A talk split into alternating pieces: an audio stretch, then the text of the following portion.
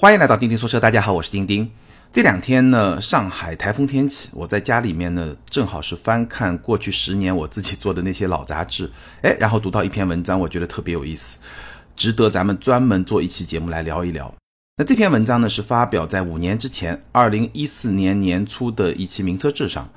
介绍了一位欧美吧，我忘了是欧洲还是美国的一位汽车行业分析师，他的一项研究。他研究了过去十五年欧洲汽车业十大最烧钱的失败车型。那当时所谓的过去十五年，基本上就是在一九九零年代末开始，直到二零一二年，大概这十五年之间，欧洲汽车业十大最烧钱的失败车型。那这十款车型总共耗费的资金呢，接近两百亿欧元，但这十款车型都是失败车型，至少从投资回报的这个角度来说是失败车型。诶，这个是一个非常有意思的视角。因为我曾经也读过吴晓波老师的《大败局》，对吧？这本书讲的就是一些失败的商业故事。那当然他有一个观念，他认为从别人的失败中我们可以学到的东西会更多。因为成功有很多偶然的东西，而失败里面蕴含着的一些东西呢，是我们可以去学习可以去避免的。当然咱们都不造车，所以呢这些汽车行业的失败案例对我们来说有多少直接的借鉴意义呢，我觉得也很难说。但无论如何呢，我觉得这个是一个比较有意思的视角。因为咱们往往会看到一些特别成功的车型，记住他们的故事，但是历史上也有那么一些特别失败的车型，他们的故事好像也是挺有意思的。我把那篇文章读下来以后，所以呢今天节目里面咱们就来聊一聊这十款最烧钱的失败车型。但我们不会把这十款车型都来聊，因为它是在欧洲的一些车型，有些车型呢咱们中国的消费者还是有所了解的，是知道的，有些车型呢可能距离我们确实非常的远，你可能听都没听说过。所以我会选其中的几款车型来跟大家聊一聊，从中呢我们也会去讨论一些观点。当然了，数据本身呢并不是特别的重要，尤其是精确的数据不是特别的有意义。因为一方面这些数据是这位行业分析师他自己估算出来的，因为本身是一些失败的车型嘛，各大车企也不希望把这些失败的案例大肆传播，所以呢并没有特别严谨的官方的数据。那这个数据是这位非常资深的行业分析师自己预估出来的，但是呢这位分析师他的江湖地位还是挺高的，所以呢八九不离十吧。不过呢这个数据咱们不用去太过计较它具体的这个精确度。另一方面呢，毕竟已经是五年前做的研究，研究的相当于是二十年前或者到十年前这么一个区间的一些车型和一些事情，所以呢对我们今天来说呢，这些数据本身已经是有点过时了。所以数据本身不是特别重要，我觉得比较有价值的还是这些车以及这些数据背后反映出来的这些故事。因为数据即便不是很精确，但是我也说了八九不离十，大概是没有问题的。而这些车型和这些故事会更加有意思。我们来看一看这些失败车型它到底失败在什么地方。那我先跟大家分享一下这位分析师他分析完了这十款车型以后他提出的一些观点。他提出一个点是什么呢？因为他是从投资的角度来提的嘛。他说如何去发现汽车行业这些血本无归的项目，他指出了三个方面。第一呢，设法在汽车技术产量或者形象上实现突飞猛进的，哎，特别激进的这些车型失败的概率比较高。第二呢，是豪华品牌尝试打造一些便宜的小型车的，这个失败概率比较高。第三呢，就是一些汽车大鳄的面子工程，这个失败的概率也会比较高。那这个三个观点呢，我会在介绍完几款失败车型之后，最后再来跟大家讨论，跟大家分享我的观点。好，咱们先来看一看，从二十世纪末到二十一世纪最初十年，这整整十五年间欧洲最失败的十款车型。但我再强调一下，这个失败是从投资回报的角度来说，有些产品本身至少从车迷从消费者的角度来说未必算是失败的车型，但是从投资回报的角度来说确实是非常失败的车型。排名第一的是第一代的 Smart Fortwo， 这辆车排名第一，说实在话我自己都没有想到。根据测算，第一代的 Smart Fortwo 总共亏损是 三十三点五亿欧元， 三十三点五亿欧元，每辆车的平均损失是四千四百七十欧元，每辆车都要损失四千多欧元，相当于三万多人民币，就是奔驰卖一辆 Smart Fortwo 第一代的就要亏三万多人民币，这个数字真的也是非常的惊人。我自己是没有想到了，因为第一代的 Smart Fortwo 也没有进入中国市场，但是我在欧洲看到的其实还是挺多的，尤其是在罗马。但我看到的我也不再去区分它是第一代还是第二代。在罗马这个 Smart Fortwo 可以说是到处都是，感觉像就像是一个 Smart 之城一样。那整个欧洲其实这款车并不少见，所以我真的是没有想到它是亏损那么大。那首先 Smart 为什么叫 Smart， 我们不要从它的字面上理解为它是一款聪明的车，那我相信可能取名字的时候也这么想过啊，取这个名字。但是 smart 字面的意思，其实你可以把它分解为是 S M Art S M Art， 但 S M 大家别想歪了啊，这个 S M 代表的是 Swatch 和 Mercedes， 就是 smart 这款车它是 Swatch 集团，没错，就是那个做手表的集团和梅赛德斯奔驰公司合作打造的这款都市小车，它的概念非常的特别，就是叫Swatch Mercedes Art S M Art， 就是这么一个概念。那第一代的 Smart 呢，一九九八年到二零零七年整整生产了十年，其实它的技术还是相当先进的，三缸的涡轮发动机在当年来看还是一个比较先进的技术，而且它的车架部分使用了铝制的这么一个车架，也是比较先进的三明治的结构，这个结构跟奔驰的第一代 A 级车是一样的，我们待会还会聊到 A 级车，我再给大家简单解释后置后驱的布局，这个除了九一一之外好像也是很少有车型采用这么一个布局，所以它整个的技术还是比较先进的。而且为了打造 Smart 这款车，专门在法国建造了一个专门的工厂，这个就第一代 Smart。 那第一代 Smart 为什么会失败呢？基本上是几个原因。第一呢，它的成本居高不下，其实第一代的 Smart 我也说了销量不是很差，我看到的数据，第一代加上第二代的 Smart Fortwo 车型全球的销量超过了一百五十万辆，当然第一代是一九九八年到二零零七年，第二代是二零零七年到二零一四年，总共加起来也有十六年到十七年，十六年到十七年全球卖一百五十万辆，不算特别好，但这个销量也不算是特别糟糕，因为卖不出去所以亏损，而是说它的成本还是会比较高。我刚才说了，它还是用了一些比较先进的技术，所以这辆车的成本是比较高的。还有一个原因呢，就是为了分摊成本，其实 Smart Fortwo 第一代的时候就推出了非常多的变种的车型，包括有 Smart Fortwo 四座的车型，包括一些接近跑车的那种车型都是有的，但是呢这些车型真正就是从产品本身就失败了，就是卖不出去的那种车型，跟 Smart Fortwo 卖得出去但亏损还情况不太一样。这个是排名第一亏损的 Smart Fortwo， 第一代的 Smart Fortwo。 那我们简单说一下它的后续产品，第二代的 Smart Fortwo 二零零七年到二零一四年，而且这款车是在二零零九年在中国上市了。那第一代的 Smart Fortwo 其实我没有开过，但第二代的这个车我开过，最想吐槽的是两个点。第一个呢，它的 A M T 的变速箱非常的顿挫，这个 A M T 变速箱我在有一期节目里面专门介绍过，你可以把它理解为是有一个自动的离合器的这么一个手动变速箱，非常的顿挫，这个是一个非常大的槽点。第二个槽点呢，就 Smart Fortwo 第一代和第二代其实是一样的，包括变速箱它们也是一样的，它的刹车踏板是长在地板上的，所以你要踩刹车踏板，你不像我们正常踩刹车脚跟不动脚尖这么踩，哎，很轻松，你是需要整个脚掌踩上去，然后呢整个脚掌往前平移，这么一种踩踏的方式，所以这个踩踏方式其实要精确的控制踩踏的力度也是比较辛苦的。所以呢 Smart Fortwo第二代开起来是非常非常辛苦的一款车，那我相信第一代也好不到哪儿去，从产品体验上来说确实也不是特别的好，但是呢第一代加第二代能够有这么大一个销量，其实已经是比较出乎我的意料之外了。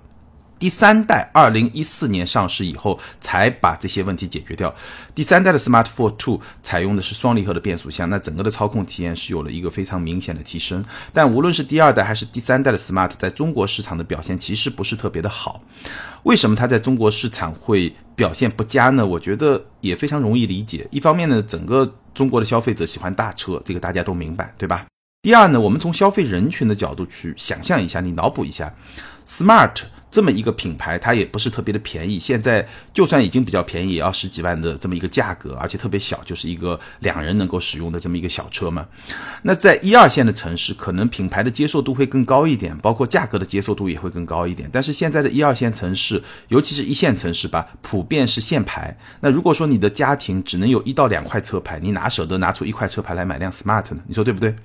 但在三四五线城市可能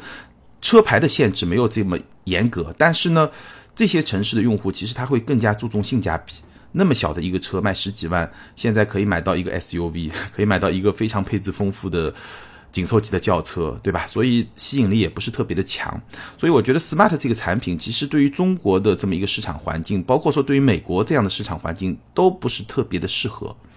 那未来呢，我们已经看到了吉利和奔驰会合作运营 Smart 这个品牌，尤其是 Smart 的电动车。那这个项目呢，我觉得优势在于 Smart 这个品牌，品牌力还是在那个地方，毕竟是奔驰旗下，而且呢也已经发展了有二十年的历史，对吧？这个品牌的积累是有的，但是呢它也会面临非常艰巨的一些挑战。比如说呢 Smart 这个电动车真的出来以后，因为它这个车小，它的续航里程我相信也不会特别的高，那按照我们今天的新能源补贴的这么一个态势，我相信这个车出来以后，以它的续航里程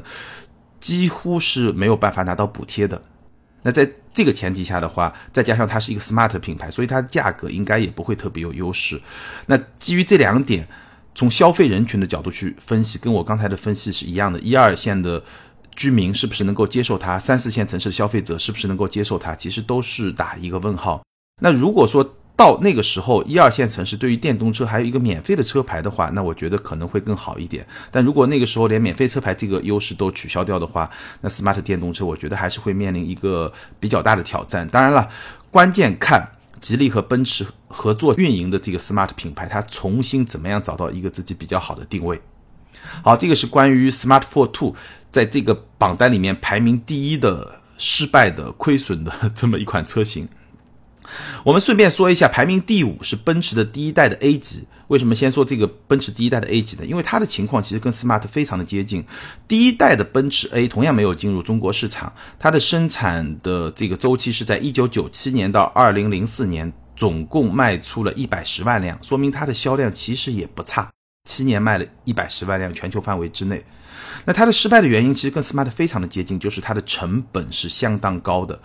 这个车呢用了所谓的三明治的车身。什么是三明治车身？简单给大家介绍一下。因为我们知道奔驰的 A 级车，包括说 Smart， 其实第一代的 A 级和第二代的 A 级，包括第三代的 A 级，比我们今天看到的三厢的 A 级都是要小很多的。第一代和第二代的 A 级车基本上我觉得都不能算是一个紧凑级，只能算是一个小型车。它的车身尺寸跟飞度是差不多的，而且我待会会说第二代的奔驰 A 级，它车身的整个比例整个样貌跟飞度也是非常的像的。那这种小型车它为什么要有一个三明治的车身呢？因为小型车它的车头会比较短，所以呢在发生碰撞的过程中，从安全的角度考虑呢，它的缓冲区就会特别的小。那这个三明治车身什么意思呢？就是说当车头发生追尾或者跟别的一些事物发生碰撞事故的时候，它的发动机和变速箱这些套件呢会沿着一个斜坡插入到驾驶席的下方，它不会直接跟驾驶席发生一个碰撞，它会插入驾驶席的下方，从而呢让整个车头有更好的这么一个溃缩和缓冲卸力的这么一个过程。对，这个就是三明治车身。但是这个设计有一些缺点，第一个比较明显的缺点就是它的成本还是会比较高。那第二个问题呢，就是说奔驰第一代的 A 级上也发生过，就在一九九七年它上市的第一年发生了一个影响比较大的麋鹿测试事件。什么意思呢？我们知道麋鹿测试我在节目里面聊过，就是一个紧急变现，相当于是一九九七年的时候呢，有一家瑞典的汽车媒体对第一代的奔驰 A 呢做了一个麋鹿测试，然后在测试的时候呢，这辆车直接就翻车了，直接就失控了。这个其实也说明这辆车它整体的重心啊会比较高一点。其实你从它车侧的整个的形状你就能感觉出来，因为这个车比较短，但是会比较高一点。那这件事情发生以后呢，奔驰召回了当时已经卖出去的所有的车辆，也不是很多，两千六百辆，而且呢停止销售了三个月。最终呢是加装了电子稳定控制系统，并且呢重新调校了悬架的结构。在这么一些改变以后呢，重新把这个车市上市销售。那奔驰的第一代 A 级开发的成本，我在维基百科上查了一下，是二十五亿德国马克，改进的成本呢又花了三亿德国马克。德国马克什么概念呢？一欧元等于两德国马克。所以呢这辆车它的开发和改进的成本都是非常非常高的。那成本居高不下，也让它成为了这份失败车型名单上排名第五的这么一款车型。那我们顺便说一下，第二代的奔驰 A 级就进入中国市场了，它的生产年份是二零零四年到二零一二年。这款车我开过，但印象也不是特别的好。简单来说，我觉得第二代的奔驰 A， 当然它的形状样式跟第一代的奔驰 A 是比较接近的，三明治车身也是一样的。第二代的奔驰 A 长得像飞度，开起来还不如飞度。当然它的内饰的质感和 N V H 的表现会比飞度稍微好一点，但它价格是飞度的两倍，所以你想象一下，这辆车肯定也卖的不是特别的好。好，这是排名第五。排名第二呢，这款车其实大家应该都不了解。其实我看到这个榜单上看到这款车的时候，我也专门去搜了一下才知道这款车。这款车呢是菲亚特的 Stilo。那这款车大家不了解没关系，其实呢说这款车我只想说它失败的原因，说这么一个点，因为这个原因啊，我觉得非常有借鉴意义，或者说它不仅仅是这款车失败的原因，很多车会用同样的原因处于一个失败的结局。我们先说菲亚特 Stilo 这款车，它总共的亏损是二十一亿欧元，排名第二。它为什么会失败呢？我把这辆车描述一下你就知道了。菲亚特 Stilo 就是一辆形状非常像高尔夫的车型。然后这位分析师用一句话就解释了他失败的原因，他说如果意大利人想要买一辆高尔夫，他们可以直接买一辆高尔夫，为什么要买一辆菲亚特品牌的意大利制造的高尔夫呢？我不知道大家听到这句话会有什么样的反应啊？我的反应，我迅速的就联想到了中国市场上的另外一款车，就是观致三。观致的第一款车，一款轿车观致三。我记得观致三推出的时候，他直接把自己的对标对象就瞄准了大众的速腾。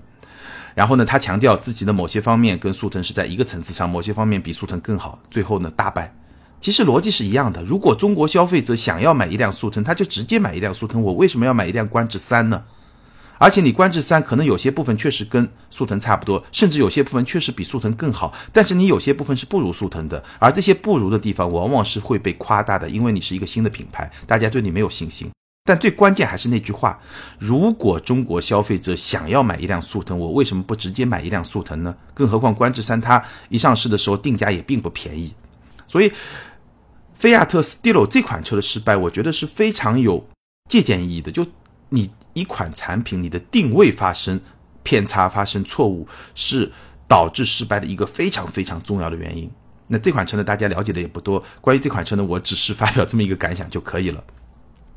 排名第三的呢，这款车大家就熟了，大众辉腾。大众辉腾总共亏损了 十九点九亿欧元，平均每辆车的亏损是 两万八千一百欧元，每辆车要亏到 两万八千欧元，其实这个数字也是相当相当大的。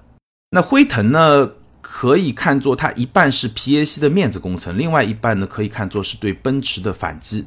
这两个层面怎么来说呢？简单给大家介绍一下皮耶希，可能很多听友已经非常的熟悉了，我非常简短的介绍一下他的生平。皮耶希呢是费迪南德保时捷的外孙，费迪南德保时捷呢就是保时捷品牌的创始人。那他在创立保时捷品牌之前呢，他也打造了大众甲壳虫，这个大众历史上非常经典的一款车型。当然二战的时候呢，他也卷入了跟希特勒的一些关系，所以二战之后呢，他还被关了一段时间。但无论如何呢，这个人他创造了保时捷品牌，而且他跟大众有千丝万缕的联系，这个是汽车圈一个绝对的大佬级的人物，费迪南德保时捷。那费迪南德保时捷呢有一个儿子一个女儿，这个女儿呢嫁给了一个皮耶希家族的人，所以呢保时捷家族就分成两部分，保时捷家族和皮耶希家族。那这个皮耶希呢就是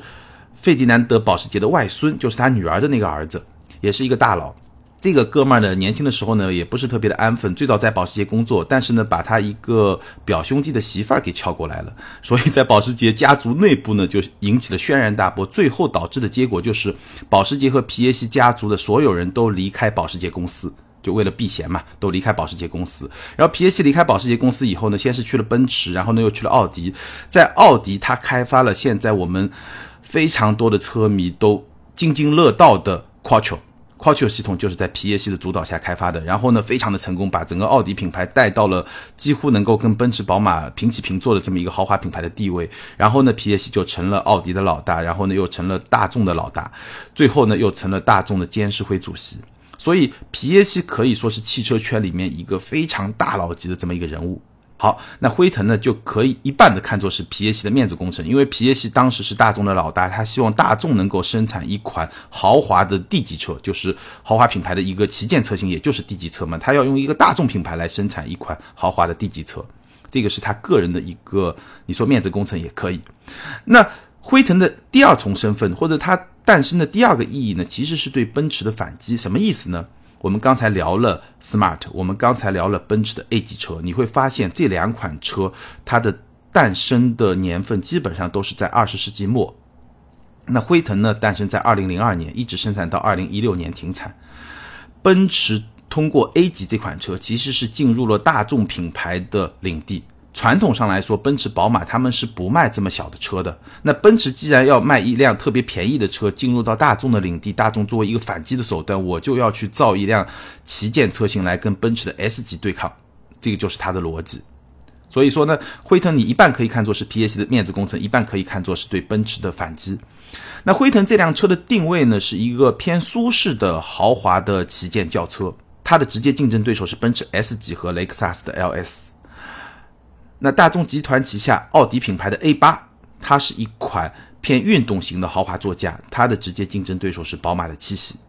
大概是这么一个定位的差别。当然了，进入中国以后，因为大家都是一个长轴距的版本，所以呢，运动这个特性呢就会更加的被淡化。但是它在欧洲就是这么一个定位，而且辉腾这款车呢，它是在一个特别的工厂，就在德累斯顿的玻璃工厂。这个工厂本身都是一个非常像景点一样的地方，就是玻璃工厂嘛，透明工厂，造得非常的炫酷。那二零一六年这个辉腾停产以后呢，这家工厂现在其实是在制造宾利的某些车型，当然它不是把宾利的车型完全造成，而是做一些车身啊、三大件啊这些部分，然后呢再运到英国，再把那些内饰啊、装饰啊这些东西装上去。大概这个工厂本身也是非常特别的，而且是当年专门为了打造辉腾建造了这么一个工厂。所以皮耶希和大众集团对辉腾这款车可以说是非常的重视，它的平台是跟奥迪 A 八、 宾利的欧陆系列是同一个平台，发动机呢有六缸的、有八缸的、有十二缸的。而且呢，据说啊，皮耶希对这款车呢提了十项要求，这个十项要求到今天也并没有完整的公开，但是有几项呢在一些媒体的报道里面我们能够看到。比如说皮耶希要求辉腾这款车能够实现全天候以超过三百公里每小时的这么一个车速行驶。什么叫全天候？就是从零下二十二度一直到零上五十度，从最冷到最热，你都能够以三百公里每小时的这么一个高速来行驶。当然了，最后这辆车还是被电子限速在两百五十公里，但是你可以看到它的工程上的这个标准是非常非常高的。但是呢，很遗憾，这款车最终还是失败了。有一段时间呢，中国的成都是辉腾全球最大的经销商，卖的最好的。因为我们知道中国市场对这种特别豪华但是又比较低调的车还是有那么一群体，它有一个特别的需求，有那么一个群体，它非常有钱，但是它又不能特别高调，哎，大家脑补一下就知道是一个什么群体了。所以呢，当时成都就成为辉腾全球最大的一个经销商，而中国市场的表现呢，也在某种程度上延缓了辉腾的失败。那我们知道辉腾这个车在中国市场也是制造了非常多的段子，对吧？这个车在很多外行的眼中其实就跟帕萨特差不多，但这个车呢又非常的贵，对吧？比 A 四 啊、A 六 啊都贵，基本上就是跟 A 八 差不多，在一个价位的这么一个顶级的豪华品牌的轿车这么一个级别，但它本身不是豪华品牌了，这个段子也很多，我就不再说了。那这款车失败的原因其实非常的简单，就是说大众品牌它的品牌力其实还是没有办法去支持一辆 D 级车。豪华车卖的是什么？卖的主要还是品牌，然后才是一个相匹配的产品力。那大众品牌是没有办法去支持一辆 D 级车的。事实上，我们从辉昂的表现来看，今天我们从辉昂的表现来看，大众品牌可能连一辆 C 级车要很好的支撑起来都是有一定的难度的。尤其是考虑到现在整个豪华品牌都在往下走这么一个局面，对吧？所以到二零一六年的时候呢，辉腾最终还是停产了。大概就是这么一个故事。所以还是跟刚才 Stilo 的这个经验教训是一样的，就是任何一款车它的定位还是会非常的重要。好，我们来看排名第六的布加迪威龙。布加迪威龙总亏损十七亿欧元，虽然说这个总额只能排名第六，但按照每辆单车的亏损来说可以说是惊人的。大家可以猜一猜，大众集团布加迪品牌卖一辆威龙它平均要亏多少钱？好，我告诉你，四百六十万欧元。大众卖一辆威龙就要亏三千多万人民币。所以我看到这个榜单以后，我的感觉就是所有的富豪，买了布加迪威龙的富豪，你真的是赚大了，你真的是赚大了。大众为你这款辆车要补贴你三千多万人民币，就这么一个概念。所以布加迪威龙就是典型的皮耶希的宠物项目。这位作者就这位分析师把它形容为是一个宠物项目，就是非常的任性。威龙这款车实际生产不到了四百辆，但是亏损了十七亿欧元。所以这个单车的亏损，我们真的是，我看到这个数字真的是非常的吓人。因为皮耶希对这辆车设定的目标也是非常的严苛。我印象中，比如说这辆车是要有一千马力，然后它的时速是要能够超过四百公里，它的极限速度要超过四百公里，但后面的各种测试它完全都达到了这个指标，但其实要达到这么一个目标非常非常的难。这款车的发布也是延期了好几次，因为其实我们看到现在很多超级跑车突破三百公里每小时都是一个很自然的这么一个成绩，但是从三百到四百真的非常非常的难。我当年我记得我写过一篇文章讲威龙，曾经形容什么叫做四百公里每小时呢，因为很多朋友可能没有办法去想象四百公里每小时是多快，然后我当时想了一个方法，你怎么来想象四百公里每小时有多快呢？你有没有把你的车开到两百公里每小时？那有没有说你站在那儿，然后突然有一辆车以两百公里每小时时速从你身边开过？如果有的话，那现在什么情况呢？就是你把一辆车开到了两百公里每小时，然后呢，你身边有一辆车相对于你的速度又是两百公里每小时开过，加起来就是四百公里每小时，这就是四百公里每小时，这个车速真的是非常非常的快。但是要实现这么一个车速其实是很难的，无论是说从动力上，对吧，变速箱，然后从空气动力学，因为你这个车速度越快它会飘嘛，你需要用空气动力学把它压在地上，然后呢，包括你的刹车，你车速那么快，你的刹车得匹配得上，悬架非常非常的难。所以呢，这款车也是被延期了好多次，但最终呢还是实现了这么一个目标，当然成本就完全就没有办法去控制了。但这款车也非常有意思，其实正常你启动发动机以后你是跑不到四百公里每小时的，你只能跑到三百二十几，我印象中是。然后呢，如果你要跑这个四百公里每小时体验这个极速的话呢，你需要第二把钥匙，第二把钥匙插入以后，然后呢这个车会做一个自检，然后呢车身会下降大概六公分，也就更贴地的这么一个状态，然后呢你可以去体验这个四百公里每小时。但是你要知道，这个四百公里每小时其实你能坚持的时间是非常非常短的，哪怕有那么一条直道真的可以让你始终保持四百公里每小时，这个轮胎它只能坚持十几分钟，轮胎在四百公里每小时以上的这么一个车速只能坚持十几分钟，而且这个轮胎是特制的。不过呢，你不用担心这个轮胎会爆掉，如果距离太长，时间太长的话。为什么呢？因为在四百公里每小时的这么一个车速之下，油耗会非常非常的高，哪怕你在达到这个车速的时候是满油的状态，大概七八分钟这箱油就全部烧完了，所以会在轮胎撑不住之前，这个油箱就先会烧完了，所以你的车速是坚持不了四百公里每小时的。大概就这么一款车，真的是一款神车。但整体上来说呢，从投资回报的角度来说，威龙这款车真的是一个皮耶希的宠物项目，真的是拿来玩的。好吧，这是这份名单上的第六。那最后呢，我们简单说一下这份名单上排名第九的奥迪 A 二。其实 A 二 这款车呢也没有进入中国市场，它是一九九九年到二零零五年七年之间生产，它被称为是有史以来最失败的奥迪车型之一。那这款车为什么会失败呢？如果要归结一个最简单的原因，其实它跟 Smart Fortwo 跟第一代的奔驰 A 级一样，就是它的成本太高了。A 二 这款车非常早的使用了奥迪所谓的全铝空间框架，叫 A S F， 也就是说这辆车它是用了非常多的铝。当然奥迪所谓的全铝空间框架也不是说 百分之百 都是铝啊，只是说它的铝的比例会比较高一点。那对于 A 二 这么小的一款车来说，用了这么多的铝，尤其是在一九九九年到二零零五年那个时候，所以这辆车的成本就非常的高。成本高了以后呢，就导致这辆车的售价也非常的高，所以在市场的表现上呢，奥迪 A 二 就直接输给了奔驰 A。 那我们知道奔驰 A 卖了这么多的车，最终还是亏损那么大，那 A 二 呢其实销量就会差很远。这款车呢真正是奥迪有史以来非常失败的一款车。那我们顺便说一句，奥迪是一个非常喜欢用铝的品牌，比较喜欢用铝的品牌除了奥迪之外还有捷豹。但是我记得上一代 A 八 在中国市场卖的时候，奥迪特别喜欢宣传它的这个全铝空间框架 A S F， 但事实上这一代的奥迪 A 八 它整个的车架它的铝材使用的比例是降低的。那为什么会降低呢？两个原因，第一个呢是出于安全的考虑，因为铝的被动安全性和高强度钢来比是会更弱一点。第二方面是成本的考虑，但我相信对于 A 八 这么一个旗舰车来说，成本应该不是什么特别重要的因素，虽然说铝的成本会更高一点，但它完全是可以承受的，更主要还是从安全的角度来考虑。所以其实这一代的奥迪 A 八 你基本上听不到奥迪还在宣传全铝空间框架这么一件事情，对吧？所以它的铝材的使用的比例其实是在降低的。那这个是排名第九的亏损车型奥迪 A 二。好，大概上面这几款我觉得就是咱们中国用户咱们的听友可能还会有一些概念的一些车型，那另外有几款呢可能完全是在欧洲市场的一些车型我们就不聊了。那回到开头我聊的这位分析师他提出来的几个观点，如何发现血本无归的项目，他提出了三个点，咱们一条一条针对我刚才聊的一些车型，哎，跟大家分享一下我的观点。第一点呢，他说什么样的车型容易失败呢？就是设法在汽车技术、产量或形象上实现突飞猛进的。那这一点你想想，你会想到什么样的车？没错，你肯定跟我想到一样，就是电动车。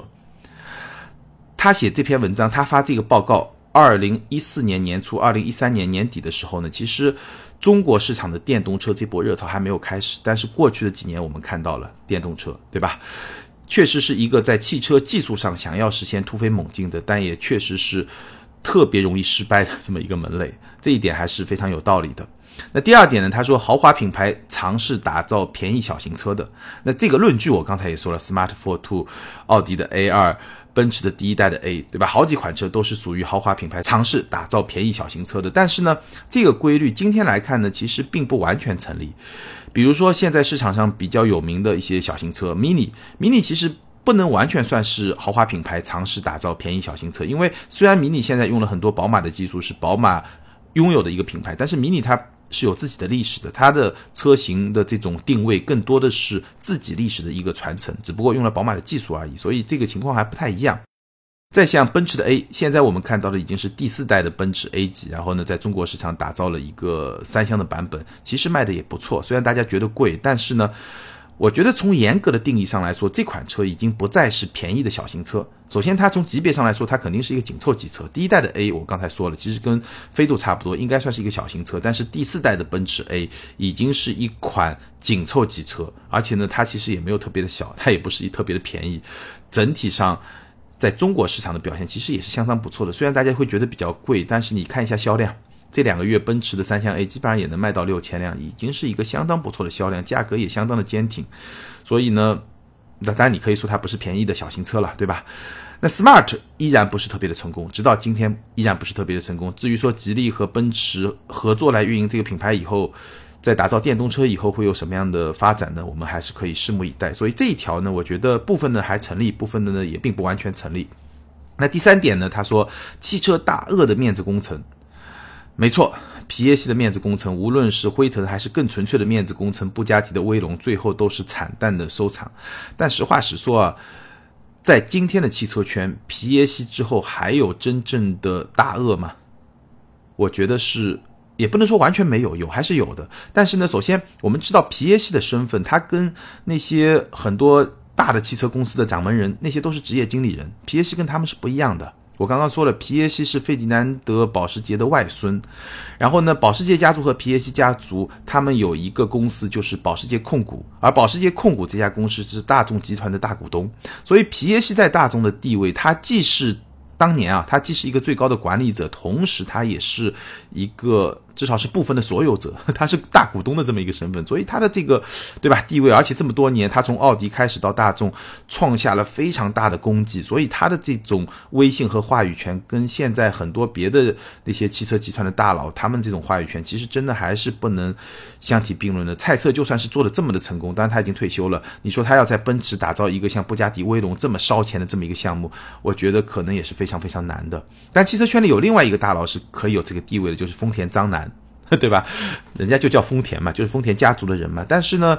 丰田本身又是一个非常保守的公司，我相信丰田章男是不会那么任性去打造这样一款车的。所以呢，你说汽车大鳄的面子工程还会有吗？从人的角度来说就未必有，更何况现在的这么一个市场环境下可能也不太会有。所以呢，皮耶希之后至少暂时我们也看不到有一个同等量级的汽车大鳄会去打造这么一个面子工程。